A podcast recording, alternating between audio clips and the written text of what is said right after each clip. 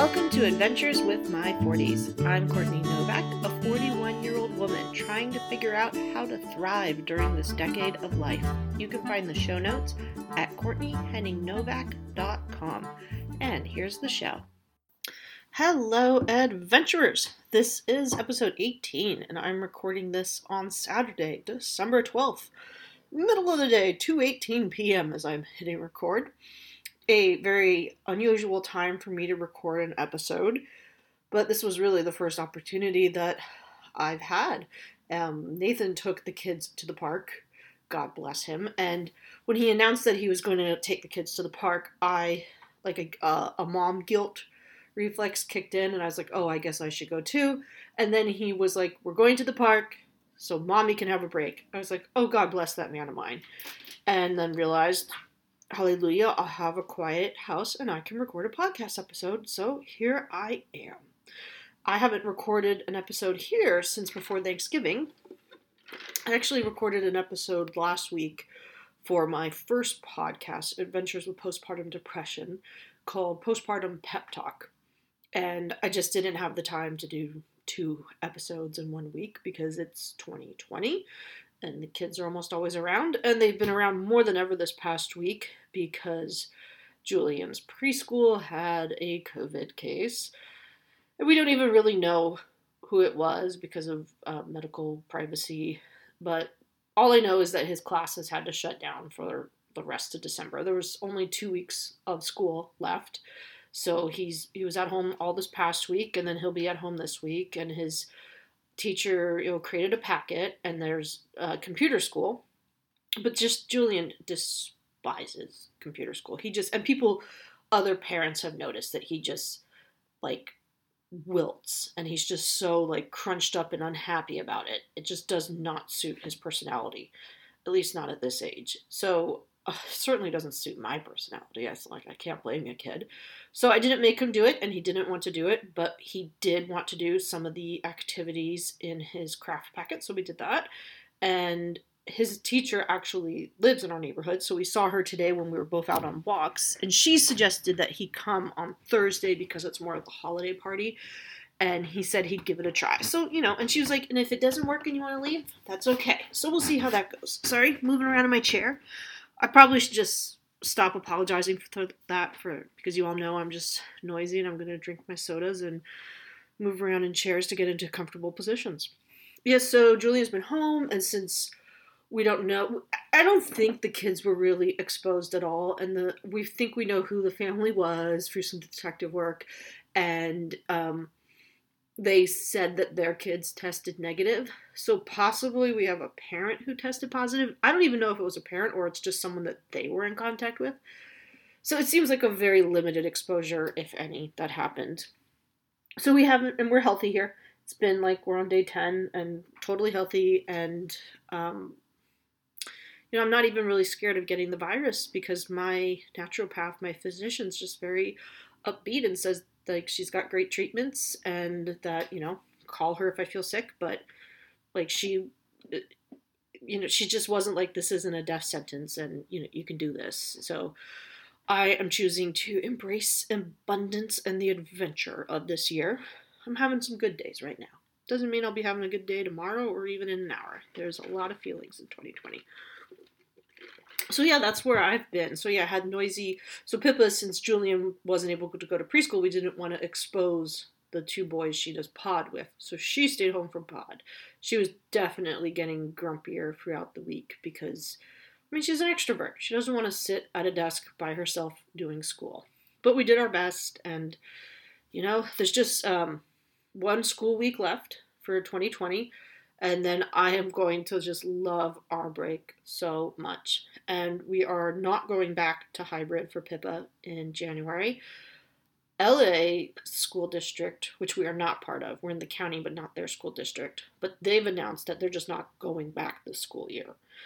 Our district in Pasadena has said we're still hoping for spring. So I'm just trying to keep my expectations low, not to be like a pessimist, but not to be an optimist just to be like we're good now and we're just making the best of it and having fun and creating good memories even while living in suboptimal circumstances. And this is also my first day with quiet because we're getting our house painted. And the past few days there was a lot of prep. There was well, it was just like a hour of power washing, but that was quite noisy on Wednesday. And then Thursday was the real sandblasting, and that was noisy. And yesterday was some sandblasting, but not as much. So I couldn't have recorded a podcast episode the past couple days, even if the kids had been at school and pod. So taking advantage of Saturday. I'm very excited to have the house painted. We haven't had it painted ever. The house has been the same, like peaches, peach pink color that has never done anything for me since Nathan bought the house. And I've always thought it was just too bland because it's like this very, like, light peach color with white trim windows. So there's no contrast and the front door is white.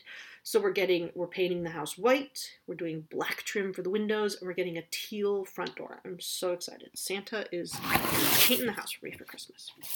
But what i'm going to talk about today is self-help and my title for the episode is putting the self in self-help yeah i'm sorry this is I'm just cheesy this way so my definition of self-help is books or classes, podcasts that empower me to become my best self.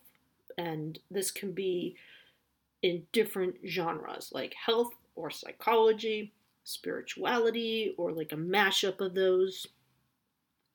I I tend to think of it more as books, but I also consume a lot of podcasts that could fall into like a self-help or an empowerment genre. But I do really think of it as books mainly, just probably because I'm a bookworm and I love books. My history with self help is that I used to be very curious about self help books, but also felt like they were a taboo. Um, before that, there was before there was a Kindle or ebooks, I you know you had to get your books at a bookstore, and you had Amazon, but I know Amazon started when I was in college, but I felt even like wary of buying books off Amazon. I know I bought some books about career change because I hated being a lawyer from pretty much the beginning, so I would have bought those off Amazon. But I still bought most of my books at a bookstore. And I felt very self-conscious about like the, the possibility of even buying a self-help book. Like what would the clerk think? Would they think I was like you know, a failure of a human being, um, buying a self-help book it just felt like a very like shameful thing to me like a confession of imperfection of unworthiness of just not being good enough even though these books were being published and they've been published you know as long as i've been alive and do quite well and people buy them obviously there's a market for the books so i don't know where the shame element came in that would be something i would probably reflect on like but it is probably all mashed up with, um, I mean, just my whole Catholic schoolgirl guilt of just not being good enough and setting high standards. I'm sure it's it's not something I can like boil down to three or four really tidy, neat sentences for you because you know there's society and societal standards and there's marketing and you know just the messages we get bombarded by with TV and movies and commercials and billboards. Um, and uh, you know, I I know I carried for a long time this attitude about being strong and not being allowed to be weak and seeing feelings as weakness. And I think seeing self help books as something that was shameful, like, played into that whole aspect of I need to be strong enough to do things on my own and I can't let people see me having bad feelings and I just shouldn't even have bad feelings because like that's self-indulgent. And so I just can't like I could spend tons of episodes talking about that and I will keep working on this. But just so you know, I used to feel a lot of shame around self-help books. I was curious and wanted to read them, but I felt like I shouldn't. But when I got my Kindle, and I don't remember when I got my first Kindle, but I certainly had it before I started dating my husband Nathan, and we met in 2007. So I got it like either early 2007 or sometime before. Don't, you know, I could go check on my Amazon history, but don't want to. Please don't make me. But the Kindle let me start reading self help books because not only could I get the book without, you know, download the book without having to like confront a store clerk, but, and you remember back then, like to buy a book on Amazon, like I didn't have Amazon Prime then, it didn't even exist. Like now, I don't think at all about ordering books off Amazon because they're all Prime and they all come within a couple of days with free shipping. But back then you had to spend like 25 bucks or something to get the free shipping and and then it didn't come in 2 days and you know and I I just really liked going to bookstores. I still do love going to bookstores, you know. But now I make a conscious effort to spend money at the bookstores. Like I just went um 2 days ago to buy birthday gifts for two drive-by birthday parties this week, and I'm because I consciously want to support our local independent bookstore in Pasadena, Vroman's, because I love them, and it, 2020 has not been a great year for independent stores. So now, but back then I had to make an effort to get stuff off Amazon, and so with the Kindle though, it made it really easy, and I could read anywhere with my Kindle. I could go to like a restaurant or a coffee shop or you know, just be anywhere. And people didn't know what I was reading. And that was empowering because then I could read whatever I wanted. But I think it also contributed to the old shame idea with self help because I was being secretive as if I had something to hide. And I didn't have something to hide. But I didn't know that. And I was just by only consuming self help on the Kindle, I was reinforcing the shame aspect that I had with self help. I, you know, I write notes for what I'm going to do, talk about during a podcast episode, so I don't just free form it for, you know, 30, 40 minutes. But when I started writing these notes, I only had like one note about shame. I didn't think I was going to be talking this much about it, but just by talking it through, I'm thinking, this is an interesting area for me to explore about like shame about needing help and not even letting myself get the guidance and help that I sensed I needed long ago because I felt like I wasn't allowed to read those types of books and also the secrecy of the Kindle and how that would have contributed to any of that shame. So that's a note to self. Interesting topic for me to explore. So I was definitely reading self help books before I started dating Nathan in 2007. And I remember reading um, dating books, relationship books when we met, and probably before we met, because, you know, I was single and I was trying to figure out, like, I felt like something was wrong with me. Like, why am I not in a serious relationship? All my um, good college friends were either married or engaged before I met Nathan, and it felt like a deep character flaw. And I could look back now and see that it wasn't, but that's how I felt back then, and so that's those are my feelings, and they were legit. And so I was reading dating and relationship books, and I remember reading Men Are From Mars, Women Are From Venus when I was dating Nathan. And that book sort of really helped shape my approach to self help because there was a lot of stuff in that book that was really helpful to me. Specifically, I remember going to lunch with Nathan and we we'd been dating for several months because when we first started dating my office was too far away from his for us to meet to lunch. So but then my law firm I was working for relocated to downtown LA. So we were at that point several months into our relationship. And so we're like four or five months into dating. And we went to this um, Jewish deli called Langer's. And we are it's a very crowded restaurant and you're in booths. And we had like this great conversation but he kept looking around the room.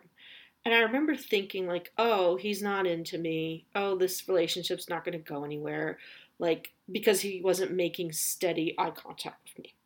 And i go home that night to my apartment and I continue, and I was in the middle of reading Men Are From Mars, Women Are From Venus, and I continue reading, and the author starts to talk about eye contact and how for men, when they're first dating, they will make a lot of eye contact because it's they're in like the job interview mindset. But as they become more attached to a woman, they actually will make less eye contact. And that's actually like a good sign with the relationship. And so that like took all of this insecurity I'd had from lunch earlier that day and made me realize, oh, like our relationship is not doomed. Like it's okay. He doesn't have to always sit and gaze lovingly into my idea, you know, into my eyes, like some idea I must have gotten from, you know, TV or all those Sweet Valley High books I used to read when like I was about to call them teen romances, but everyone read those books when they were like fifth or sixth grade. And that book gave me a really um, big attitude about, not attitude, about, um, okay, my brain just did a whole brain fart. Let me back up. What I was trying to say was that I liked that whole, there were a lot of messages in that book about um, relationships between men and women that were actually really helpful for me. But towards the end of the book, the author, I forget what his name is, it's like, I think it's John something. He was talking about letters, and he had this big idea about when you have a conflict with your significant other, you should write them a letter. And then, like, leave them the letter. And this was just like, and he was like, this is the way you should do it. And I just remember being like, this does not like sound like my gut is rebelling against this. I don't want to like write a letter to Nathan and be like, this is an issue I'm having. Like, what, like, can't we just communicate face to face, or can't I just, you know, like, it just didn't sit right with me. And so I've never written a letter to him. And it was very empowering for me to realize if there was a drinking game with this podcast episode, it would be like take a drink every time I use the word empower it was very empowering to realize that there can be some things in this book, like the self help book, that are helpful to me, but then there's things that just don't resonate with me because I am not the author and the author's not me. And I don't have to, like, advice is not a mandate. I, I can read all the advice, and some of the advice can work for me, but I don't have to take all of the advice. And that is an attitude I have tried to bring with me into all of the books I read that fall into the self help genre. Um, I actually wrote a list of the self help books I've read this year, and I feel like I haven't read as many because it's 2020. But and I also read this book. So the the one I finished most recently is The Wisdom of Menopause by Dr. Northrup, and that was like a thousand, no, maybe like 800 page book, but like like it's not your standard size paperback, like a bigger size book. So that took forever to read.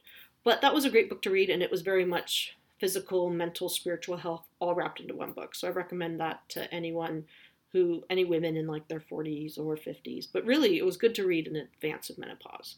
Um, so I was glad I read it. Before that, I read Turning Pro by Steven Pressfield, which is for artistic types, and he's a writer and um, sort of about the mindset you you should have as a creative. And that was um, so that's the type of book I read.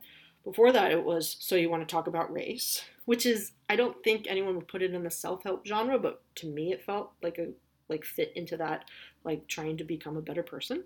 Before that, it was Caffeine by Michael Pollan, which was a exclusive on Audible. So it was just a couple hour audiobook about like the history and science of caffeine and our relationship with it as humans. Then Loving What Is um, by Byron Katie. Oh, I have the book right here on my desk. The subtitle is Four Questions That Can Change Your Life. And I seriously think this book has changed my life. Like, the subtitle is not an oversell. The four questions do change my life. Then there was the This Messy Magnificent Life, a field guide by Geneen Roth. And Geneen Roth has written a lot in the area of women and their relationship to food. Like, I think one is called Women, Food, and God, and one is called When Food is Love. And I've read two or three of her books about women and food and loved them a lot. And this one was a bit about food, but it went way beyond that. And that was a really good read. I reread The Four Agreements.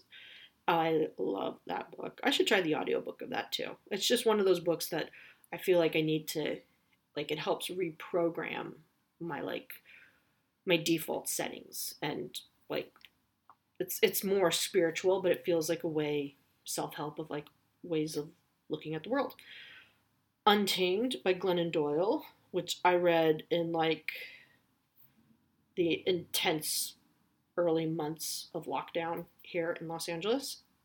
then Change Me Prayers by Tosha Silver, which Tosha is I don't know, a freelance spiritualist. I don't, you know, I don't think she can be pigeonholed into one tradition, but it was a way of. It's called Change Me Prayers, and that's really what it was. It's ways of praying to your divine beloved, however you want to address the divine, and to prayers to change yourself. And that was such a great book for me. I, I use, I now write out Change Me Prayers in my journal most days. I read The Surrender Experiment right before lockdown, so that was timely. By Michael Pollan, who with Michael. No, wait, I think Michael Pollan wrote. No, Michael Pollan wrote Caffeine. This was a different Michael. Now, now I'm blanking on his last name, but he was also the author of um, The Untethered Soul, which is just one of those books that blew me away.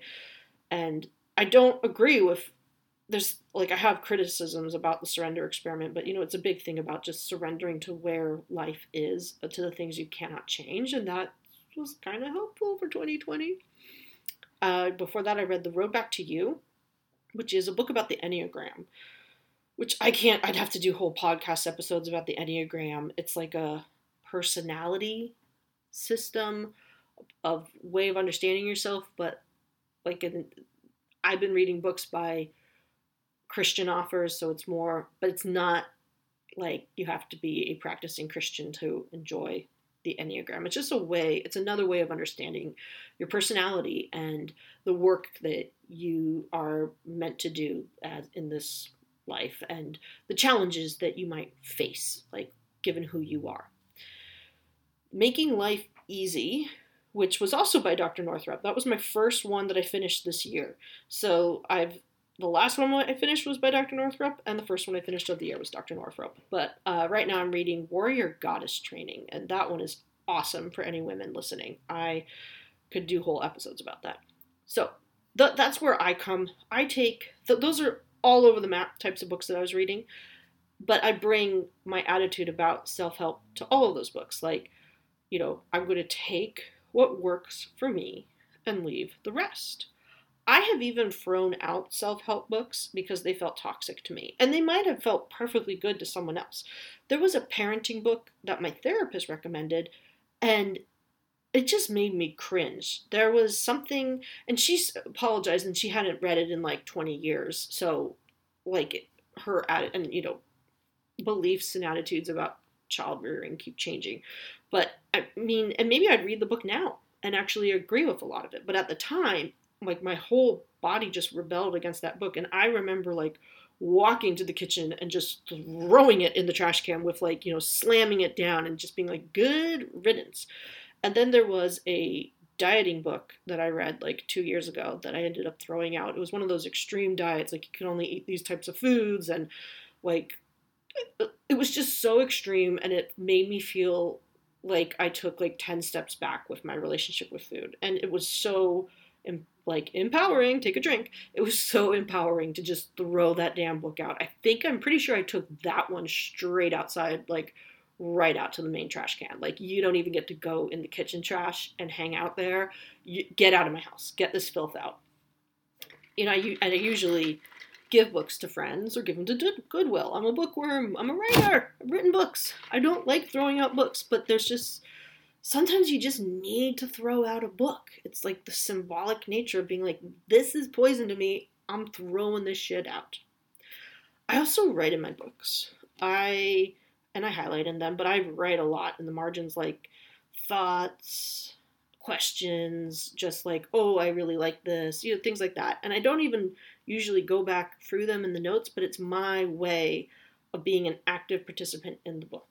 So when I give books, I keep a lot of the self help books I read. The ones I really love, I keep, and I do actually flip back through them. It's like they're my collected scripture. But if my books that I have read go to Goodwill and then they're like posted online for Amazon, mine are, you know, like there's like very good condition, excellent, good. Mine is like poor. We're going to sell this one for like 45 cents because wow, she highlighted the shit out of this and wrote all her notes. I'd like to know if anyone like be interesting to know like what people think of me when they get my books used and they're reading my notes and they have no idea who I am. Of course, I my handwriting is so messy, maybe they can't even read it. read my notes. And I, if you think I am like it's sacrilege to write in your books, there was a self help book on creativity by Twyla Tharp. I think it's called like, it has the word like creative in it, but she actually advocates like writing and highlighting in your books to get like really involved in the process. So, you know, it's not just me, it's Twyla Tharp, so, you know, renowned choreographer. So, you know, don't get angry at me, get angry at Twyla. So, I have all this this great I feel like I've had this great relationship with self-help books and putting the self, the me into it because of like not in like a selfish way, but we're all different and unique and we all have our own life experiences and our own issues and our own strengths and weaknesses and just our own journeys. And so just because someone has written a book doesn't mean it has to be like the end all and be all for me. So I've liked my personal and proactive approach to self-help. But over the past couple of years, there's a self-help book that I took a little too seriously. It was the Marie Kondo books about um, tidying, the life changing magic of tidying up. And I actually last December, just over a year ago, I read some new book that she had put out that was like, um, like it had pictures and illustrations and like ways, it was more like nuts and bolts about organizing. But Marie Kondo's approach to the decluttering is like all or nothing. Basically, she's like, you're going to do your clothes, and you have to find every article of clothing in the house and dump them all in the bed and deal with them all at once. You can't do it in bits and pieces. Like, you've got to do it all at once. And that just doesn't work for me. But I got really like trying to think of the phrase. Like it was not a girl crush on Marie Kondo, but when I, I really got wrapped up in her book, and I watched a couple episodes of her show on Netflix, and I was really like, this woman knows how to declutter, and if I'm serious about this, I have to do it her way. But I have kids, and she then she has kids who I think are younger than mine, and she has come out since having kids saying like some of my thing like approach things about my approach was a little unrealistic. You know, people can write a self help book and then at a later stage in their life be like, oh, some of this doesn't apply. But for me, having the young kids and just the kids I have, like my kids are different than Marie Kondo's kids. But it just felt like overwhelming the idea of like, I have to declutter all the clothes in one day and then i had to declutter all the books or and then she had a whole system like you're supposed to do it in a certain order I, I, I, think it's like you're building up to like personal items and documents and you're like you start with the clothes or maybe the kitchen. I don't remember. But it was like a system. And so it was great if it worked for you, but it didn't work for me. And I forgot that I am allowed to be inspired by books. So like cuz I was inspired by her idea of you know, pick, like pick something up and if it feels good, keep it. But if you feel like empty inside or like like a weight, then you know, thank it for its service and let it go. I don't actually thank things for their service. I don't. But I do like the picking it up, like picking up a book and holding it in my hands. And if I feel like a heaviness, it's like, oh, I'm never going to read this book. I'm just keeping it and I feel guilty, but I spent the money and maybe noisy truck driving by alert. Um, maybe what I needed to do was buy the book and not read it and realize I didn't need to read it and then just let it go. And so I really was inspired by a lot of things she said about tidying up. It's just that it was sort of like having a guru. Um, I just let it become this whole like, she is my decluttering guru and I must do it exactly the way she says. And if I can't do it her way, then, you know, damned if I'll do it at all. And the house has gotten more and more cluttered. And it's it's gotten to the point where it was overwhelming, and a lot of people were decluttering during shutdowns. And I felt like I don't have the time to do this because I think, and I never followed through on the thought because I did have the time to do 15 or 20 minutes at a time. But in my mind, it was you get started and you don't stop. And I can't do that. And now I recently realized I I some I just recognized I'm like, wow, I let I, I have this approach to self help with all these other books I read where what works I will take for me, but what doesn't work for me, I won't take. And maybe it's something that will work for me later down the road, or maybe it's something that works for someone else I know, but it doesn't work for me now.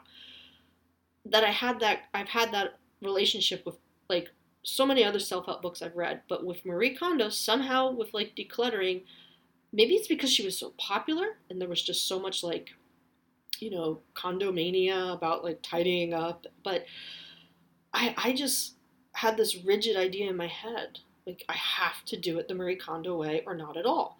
And I have been reclaiming over the past couple of weeks or a few weeks even my own my right to declutter in the way that works for me. Like I used to feel like Marie Kondo has a way of folding t-shirts and I don't want to fold my t-shirts that way. Or even of like like you roll everything. I don't want to roll everything. So I don't have to roll everything. Like why should I feel like I have to do it the way that it works for Marie Kondo? It just doesn't work for me. I want to fold them the way my mama taught me how to fold my freaking laundry. And I am 41 years old, almost 42, and I'm not going to relearn how to fold my clothes now. And I don't, like, I'm sorry, I'm putting my, no, I'm not apologizing. Like, I'm just not going to fold my clothes the way Marie Kondo said it. But I had this mental block, and it's such a relief to recognize that I somehow let Marie Kondo get under my skin and undermine my own confidence in my ability to just declutter the way that damn well works for me. And it's not Marie Kondo's fault like when you read self help, to write a really good self help book, uh, there's just a very like confident tone to these books. Like this is the way it is. Like they have to be assertive. You know, if you read a really wishy washy self help book, like that's generally not going to be very convincing. And you know, if it was called like, like you know, she called her book "The Life Changing Magic of Tidying Up," but if it was the possibly helpful way of decluttering, like you'd be no one would buy that book. But when she calls it magic, like and you know, I'm a fantasy nerd here. I'm like, "Oh, this is the magical way to do it." Like maybe she just triggered me with the word magic, you know. She she found a way to like get to the fantasy nerd. Like the psychologists are calling it magic. So when I see something, I'm like, oh, when I'm reading something, I'm like, oh, this doesn't work for me. Like I'm, I can reject it, or I can say like, you know, it's not for me. I'm not rejecting its validity, just that it doesn't fit for me right now. But damn, the magic of tidying up, I really like that was a really tough one for me. And maybe I read it at a time when I was like particularly vulnerable. I don't remember when I read it. It'd be interesting if I I don't I don't have Goodreads for then. Interesting if I could find like when I bought the book and read it.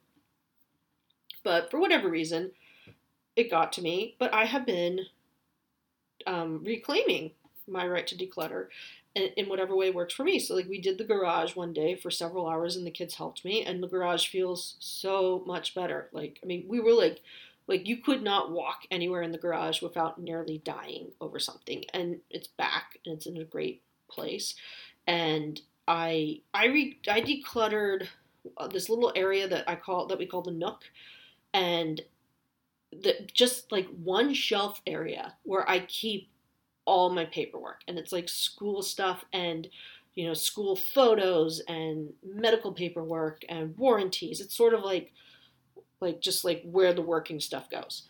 And i had to i was trying to look for something yesterday and i just took a bunch of it out and cleaned it up and i made huge progress and you know whole bags of shit went outside and got thrown out and but i didn't even finish the shelf i was working on. There's like a box where i throw a lot of electronic stuff and like I think Marie Kondo would be like, "Oh my God, you didn't do the whole shelf. Like you should do the whole nook."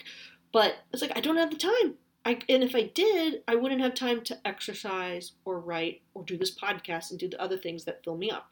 So I just did it my way, and I will go back. And now that I'm building momentum, I'm actually excited. Like today, me and Pippa did. She has this bottom shelf where she keeps the shirts and pants or shorts that she most wears, and it was bulging. Like we couldn't get the shelf, the drawer to close. And we went through it, and she, the kids actually enjoyed decluttering with me. So I've been decluttering, and they have been getting in on the act.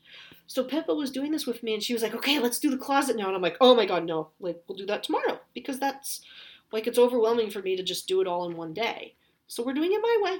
It's not Marie Kondo's way, but it's great. It's the way that works for me. All right, that is enough from me.